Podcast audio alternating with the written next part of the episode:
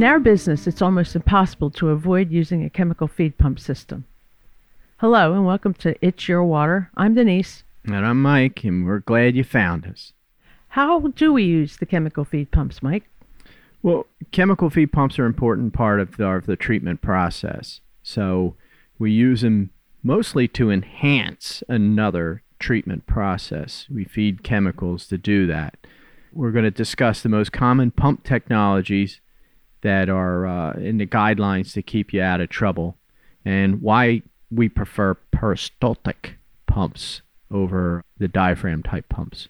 We're partial. We're, we're in part. No, we're partial. We're, to- you're partial, I'm partial to to peristaltic. peristaltics. yeah, that's a, So, okay. What's a chemical feed pump? Let's start with the basics. well, it's a simple little device that pumps chemicals that we make, whatever they may be, and we'll discuss that, from a batch tank into the water supply at higher psi. So they pump at a higher psi than what would normally be found in home plumbing, say 100 psi. And homes are usually 40, 60. So they overcome that pressure and they just pump a small portion of calculated amount of chemical to enhance or use it as a solo treatment for say pH adjustment or other. Okay. Most guys are using it to enhance a another treatment process down the line, say like iron removal. But that's pretty much it. So they are a very very low dose thing. The biggest pumps are 40 gallons a day, which sounds like huge, but it's not that much when they're only pumping maybe for 10 minutes at a time. Oh, so they don't pump say, all 40 gallons. the time. Yeah, they they That- just that's a big, big tank in your basement. you. yeah, but most of them are say four gallons a day to 17 gallons a day. Okay. But we'll explain that later. So why peristaltic? I've always been taught peristaltic is kind of like the way you swallow. If you think, if I want people imagine what's in your mind here is a peristaltic wave is what you use to swallow. Hmm.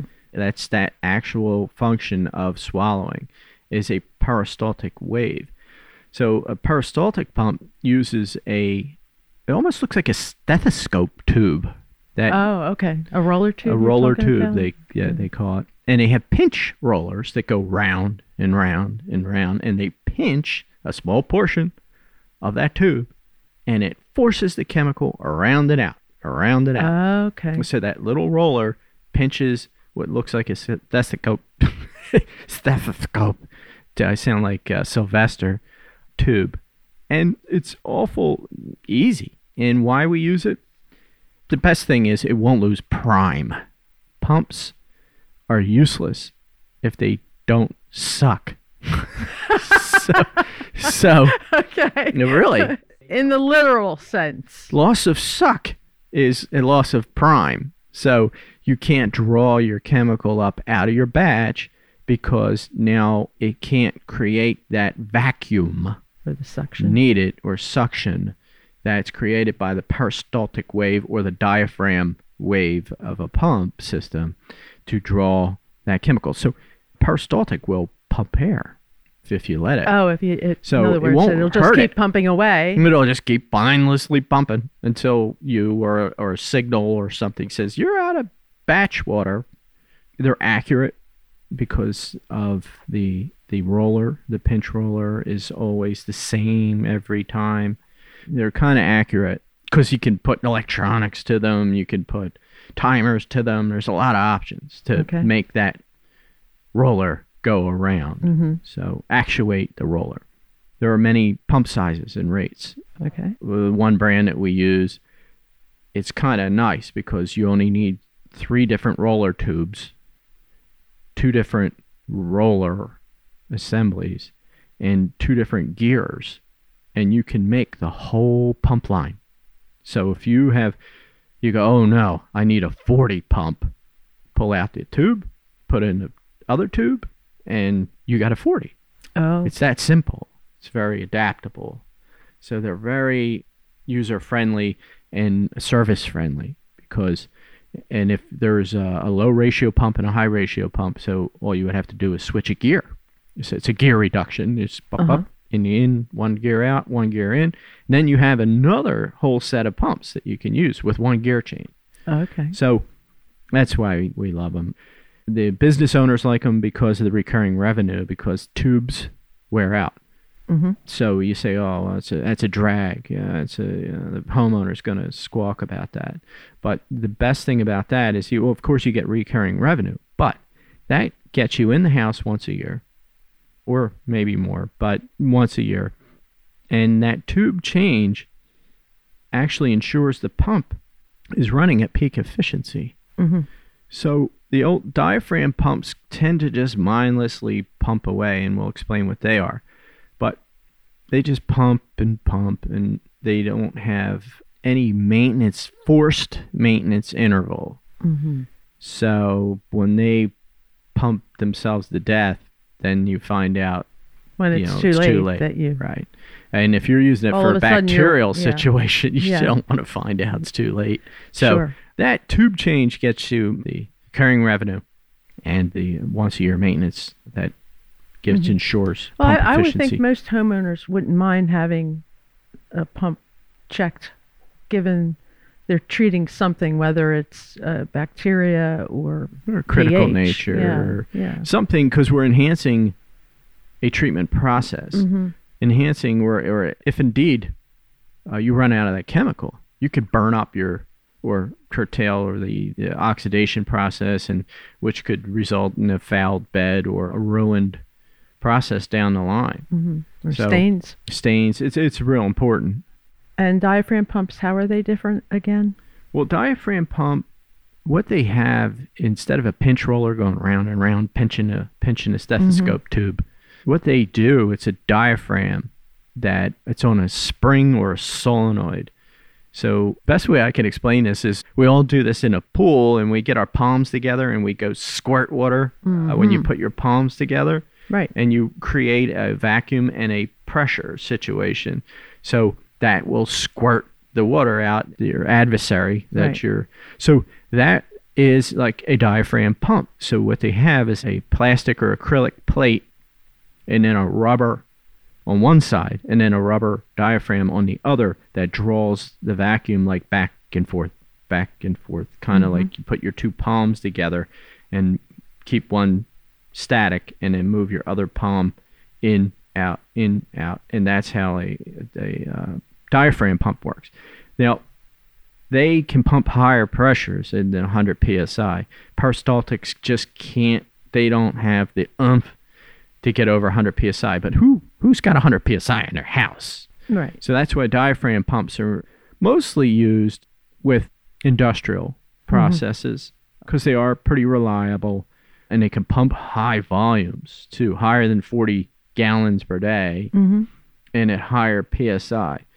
So you see them mostly in boiler rooms and big process plants. They have these huge diaphragm pumps with big motors behind Right. them. Yeah. So their little Achilles heel is that they, since that process is like a vacuum kind of, you can actually degas chlorine or peroxide. Degassing means you pull the oxygen that's in the water and you can then lose prime. Uh, okay. You lose your suck. so then you have to use a degassing valve, which is another expense, Mm-hmm. you know, so you don't lose your prime on a diaphragm pump. So, it's, it's here or there, but I guess dealers that's have a preference prefer- for one over another. Yeah, yeah. Sometimes you can get a uh, super accurate diaphragm pump, but you get what you pay for. But they don't get you in the house once a year, and they don't force your maintenance Mhm. like you would. So yeah, that's why we wave our little flags for the Peristaltic. peristaltic. hmm There must be installation mistakes. Uh, These things aren't perfect. People aren't perfect. Well, maybe the pumps are perfect the way you talk about them, but Mhm. what are the common installation mistakes that you see?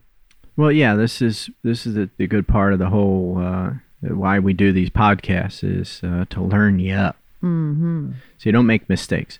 One of the biggest situations that I see, I call it the insecure plumber. what they do is there's a an injector. Okay, so we have our injector point, and the injector has usually a check valve in there because you have your chemical coming in and house pressure trying to go out the same door. So they have a thing called a duck bill. It's what it really is. What Yeah, it is I like know. go quack, Yeah. quack, you know. And so the duck closes his bill and he doesn't get water in his mouth, and Oh. he opens his bill and he goes quack.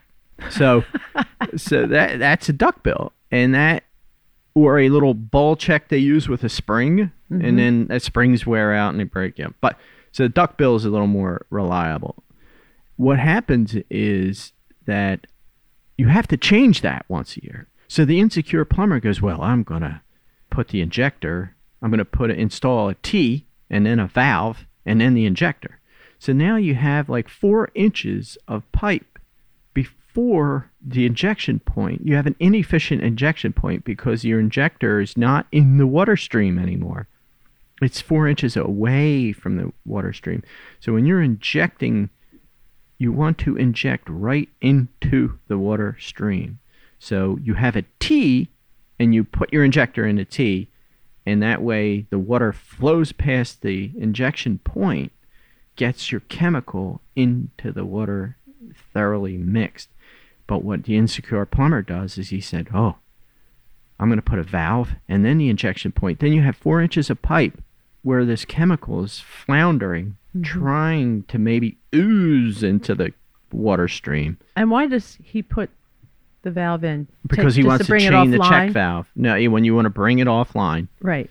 That's why he puts you, that. yeah, in you shut the valve Okay. off. But guess what happens? The valve gets all crusty with chemicals that you're pumping, oh, and it doesn't yeah. shut off. So what you have to do is you have to put your pay attention to the owner's manual. They show you it in there, like right and wrong. Mhm. But I see this so much, and I when people come to me with a complaint, I said, how, how how's the injection point? Your injection point. What I'm saying, get the point that the point is the most important point. So, the uh, put your valves in the plumbing line before or after, but before shut the water off, relieve the pressure, change your duck bill.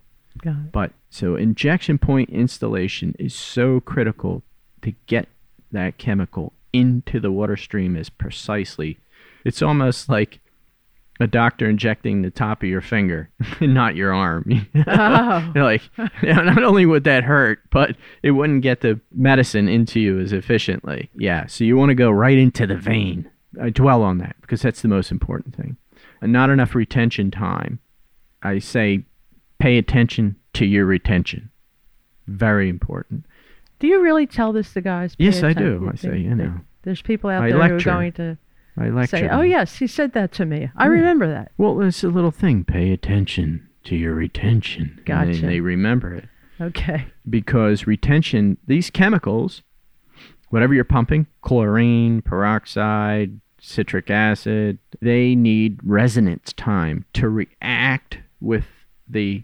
water you're treating. Hmm so they have to act on what is what is in the water. They have to do their thing. they have to do their thing.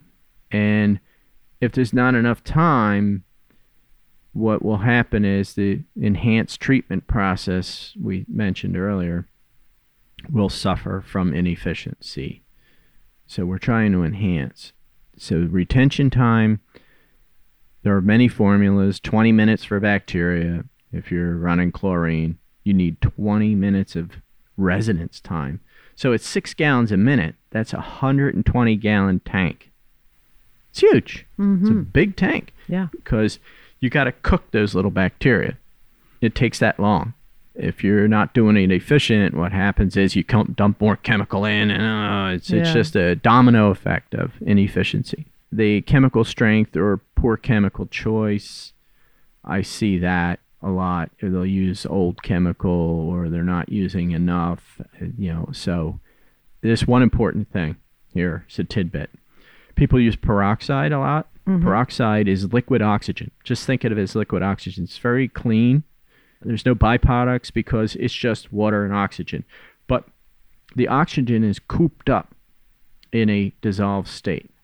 So what will happen is it waits for its trigger. with peroxide. This is very important to remember with peroxide. And trigger is an organic material. And what happens is is the reaction releases the oxygen from a liquid state to a gaseous state. So that can be done violently. If you put baking soda in a vat of peroxide, it will go poof. Yeah. Like the kids use the experiments with Uh, the little for the volcanoes. volcano, yeah. Well, that's what'll happen on a grand scale. But what in the early days, a lot of people like to use water to mix their chemicals. But if your water is contaminated, you'll ruin your solution. So you should use very clean water, but not with peroxide. Use peroxide straight. The reason is is if you use contaminated water, you'll unleash the oxygen and make peroxide useless. Oh. So I would have guys like, this peroxide's not working. Well, they got the five gallons of peroxide and they dump it into a 30 gallon tank and then they add crappy water. And next thing you know, five days Reactions in later, the tank, all the right, all the yeah. peroxide oxygen is just gassed off, and it's water. All they have is water in their tank, no more oxygen in their tank. Mm-hmm. So peroxide, use it straight. That's important. Improper mixing. When you use soda ash, sometimes it'll uh, congeal or uh, turn into uh, little bricks in the bottom of your tank because you went over the saturation point of one pound per gallon, or your water is contaminated and it, it combines and it precipitates your soda ash from a solid to a liquid. You're mixing, you're blending it like sugar water. Remember when we were kids, you get put more sugar in and more sugar in, and it dissolves. Then you put too much sugar in, and then it, it you have a lump on the bottom. it yeah, yeah, You've the- accumulates on the bottom. right. Same thing with soda ash and certain chemicals. So a mixer, a batch mixing, a tank, Mhm.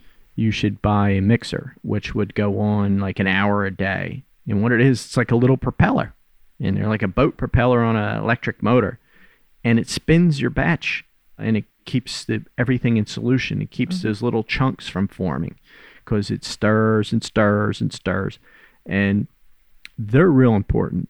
I recall you had gotten some uh, information about the using warmer water to if you have uh, the luxury. if you have the luxury of using that with the soda ash. Yes, yeah. Mix your soda ash with warm water because you raise the solubility, of course. But you can't overfill because what'll happen is you precipitate once it all goes cold. That's what I was just going to ask you. Yeah. yeah, but it's an easier to get your. Most people start with a half a pound per gallon, and they set their pumps at fifty percent. Okay. That's a little quick rule of thumb. And then you test your water down line. But more chemical you put in, the more chance you have of it precipitating out as a saturated solution. So Mhm.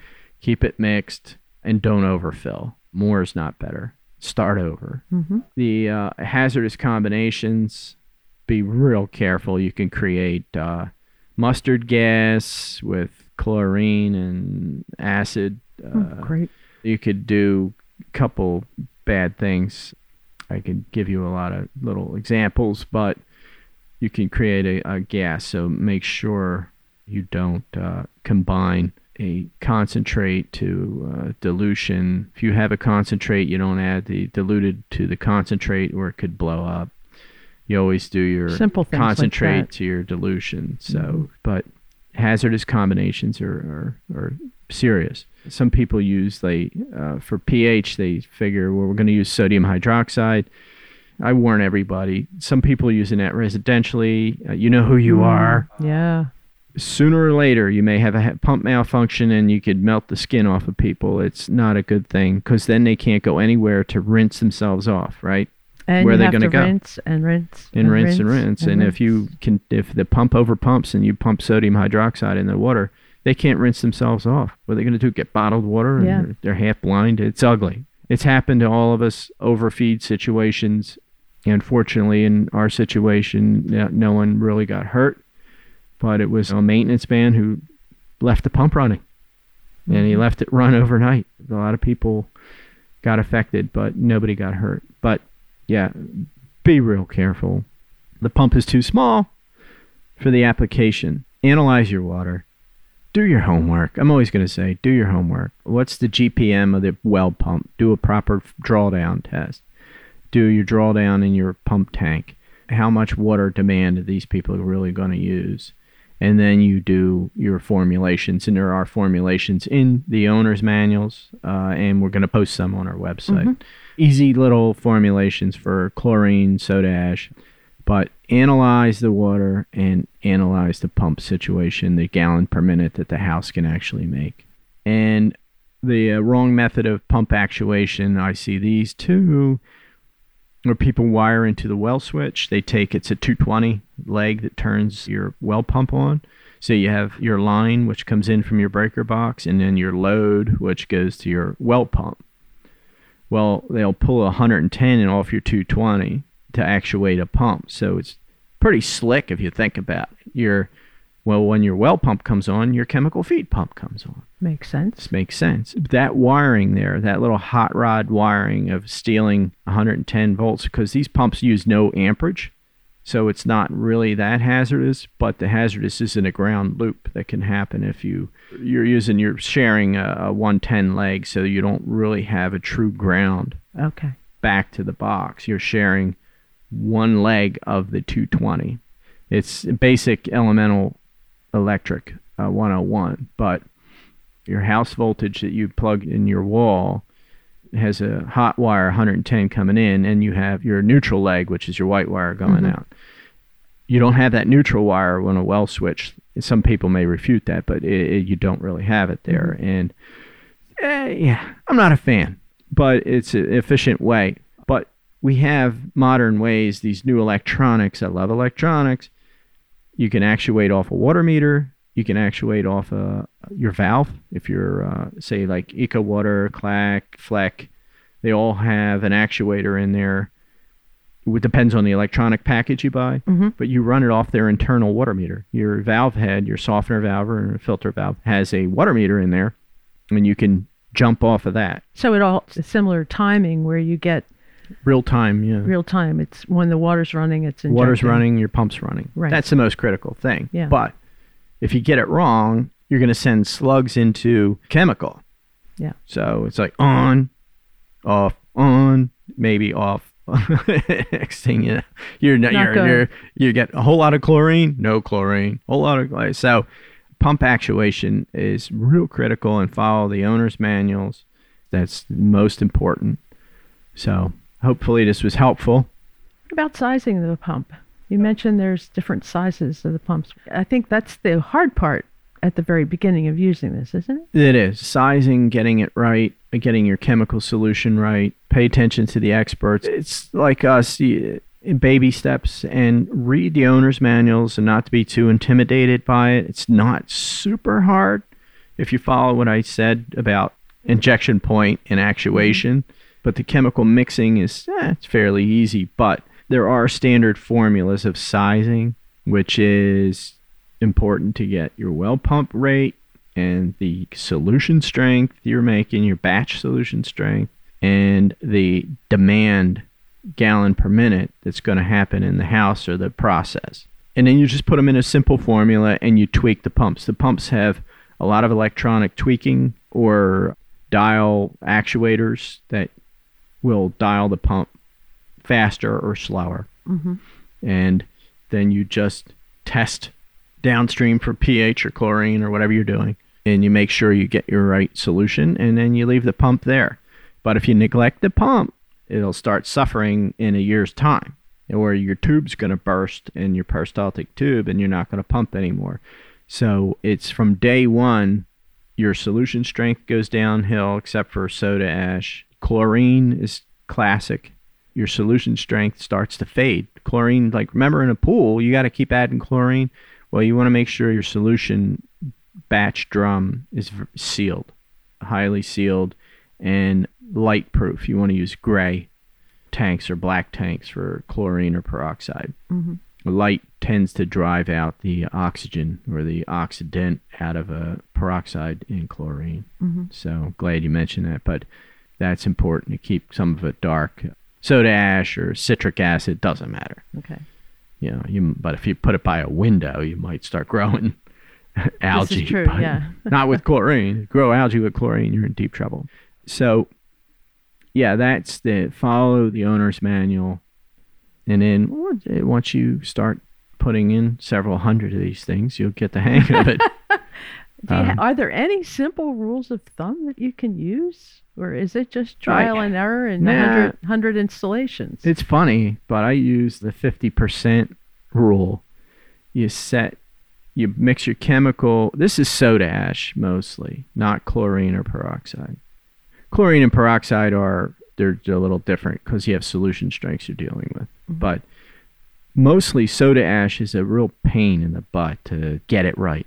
Where with chlorine and peroxide, you have 7% peroxide or 12% chlorine. Mhm. You know what you're working with. But there's no real percentage with soda ash. It's like, well, I dumped in a half a pound per gallon. What's that? Well, it's a half a pound per gallon. so that's where I go the 50% rule. Half a pound per gallon is what you use in your powder. So your powder, half a pound of powder to a gallon of water. So if you have, you know, a 50 gallon batch tank, you put in 25 pounds of so, of soda ash. You set your pump at 50%. Whatever it may be, your 17 gallon a day pump or 30 gallon a day pump, most people use 17 or 30. Mhm. You set that at 50% of 17 or 50% of 30. Then you run your water and start testing. And then you adjust your pump up. Don't really adjust your solution strength. A half a pound per gallon is if you go a little bit further than that, you maybe go three quarters. But saturation is one pound per gallon. Then you risk precipitating a whole bunch of dust and crud in the bottom of the tank. But then you adjust your pump from 50% up or 50% down. Mhm. And that tends to get it. I no one ever ever came back at me and say you're a complete jerk for doing the 50. You know, you killed all my goldfish. No, eh, eh, no, I, I don't get that. So the, the 50 percent rule is, is where you start and Mhm. then just moderate based Yep. on Yep. test, test, test. Test, test, test. So you don't just plug in a bunch of numbers and run. Nope. Only with chlorine and peroxide. It's easy Right. to do. Yeah. Yeah, there are some pumps, electronic pumps. They'll actually ask for the specific gravity of the chlorine Oh. you're using, and it will actually actuate based on the solution strength. You plug it into the electronic board. I got 40 gallons a minute, hmm and my solution strength is 12%, and my specific gravity is 18.1. hmm You pump that in there, that pump will, you actuate it on a water meter, and that water meter spins at 40 gallon a minute. Bam, you'll get like one part. Oh, and then what you want in your finished water, say you want one part per Right, million of right, chlorine, you plug that in there, it will give you one part per million of chlorine. Mhm. Pretty amazing, foolproof. That pump is uh, $850 Yeah. versus 250 So for the cheap out pumps, Inexpensive. you get what you pay for. Inexpensive pumps, not Yeah. cheapo. Yeah, inexpensive. We sell a lot of those inexpensive pumps. I know. I don't want to get You the shouldn't call them El Cheapo. yeah. Well, one we use is an FP, and that's an acronym people use for something else. FP pump, but Hmm, okay. frigging pump, I would say. but um, yeah, that's that's really it. Okay. Hopefully, this little pearls of wisdom. hmm You know, you can trust the frog. Oh yeah, about trust the frog. Oh, you want to say You want to talk about that a little bit? trust the frog? That's our kind of our thing, and our it's what's written in giant block letters on the back of our T-shirts. We actually have T-shirts to give away. If you subscribe, you're probably already subscribed because Well, you're you want- listening to this damn thing. Right, but right. No, you want to follow it and subscribe. follow it and s- you see Denise we knows really, all this no, stuff. Denise I, is really not very good at this. She's just doing what, what they, they say to do. We're supposed to get more likes on Facebook Mhm. and more followers on our podcast. Okay, I think. I'm good At least that. that's what it all says. At So- any so rate, we're we're, sitting with a couple of boxes of T-shirts here that Michael's having a keeps forgetting to give away. Well, not really, because all the the, uh, this, oh, the, we're the in pandemic. COVIDville. Yeah, the this is pandemic really. ti- yeah, timestamp. You know, Yep. we're, it's 2020 right that's now, right. and And we're sitting with a box of T-shirts That we because we gonna- can't visit anybody. because and we are going to give out for all the trade shows that went, you know, South. south, and So here we are. Like our Facebook site and subscribe, or like our podcast. It's your water. Shoot me an email, Denise at urbansaqua.com or Michael at urbansaqua.com, and we'll send you a T-shirt. Yeah. They're they're green They're green with a our With a- logo and a giant trust the frog on the back. on the back, and and people like them or seem to like them. Either that or they're being nice to us and saying they like them. they take pictures with them in Do they? different. Oh yeah, yeah. I haven't shared with me. yeah. No, I know. I don't. I don't share them with her. Some of the pictures are Yeah. not really Well, if you would, good. if Yeah. you would share one or two, I'll post Okay. them. Okay. we will. All right, people. Thank you for listening. Yes. Take care.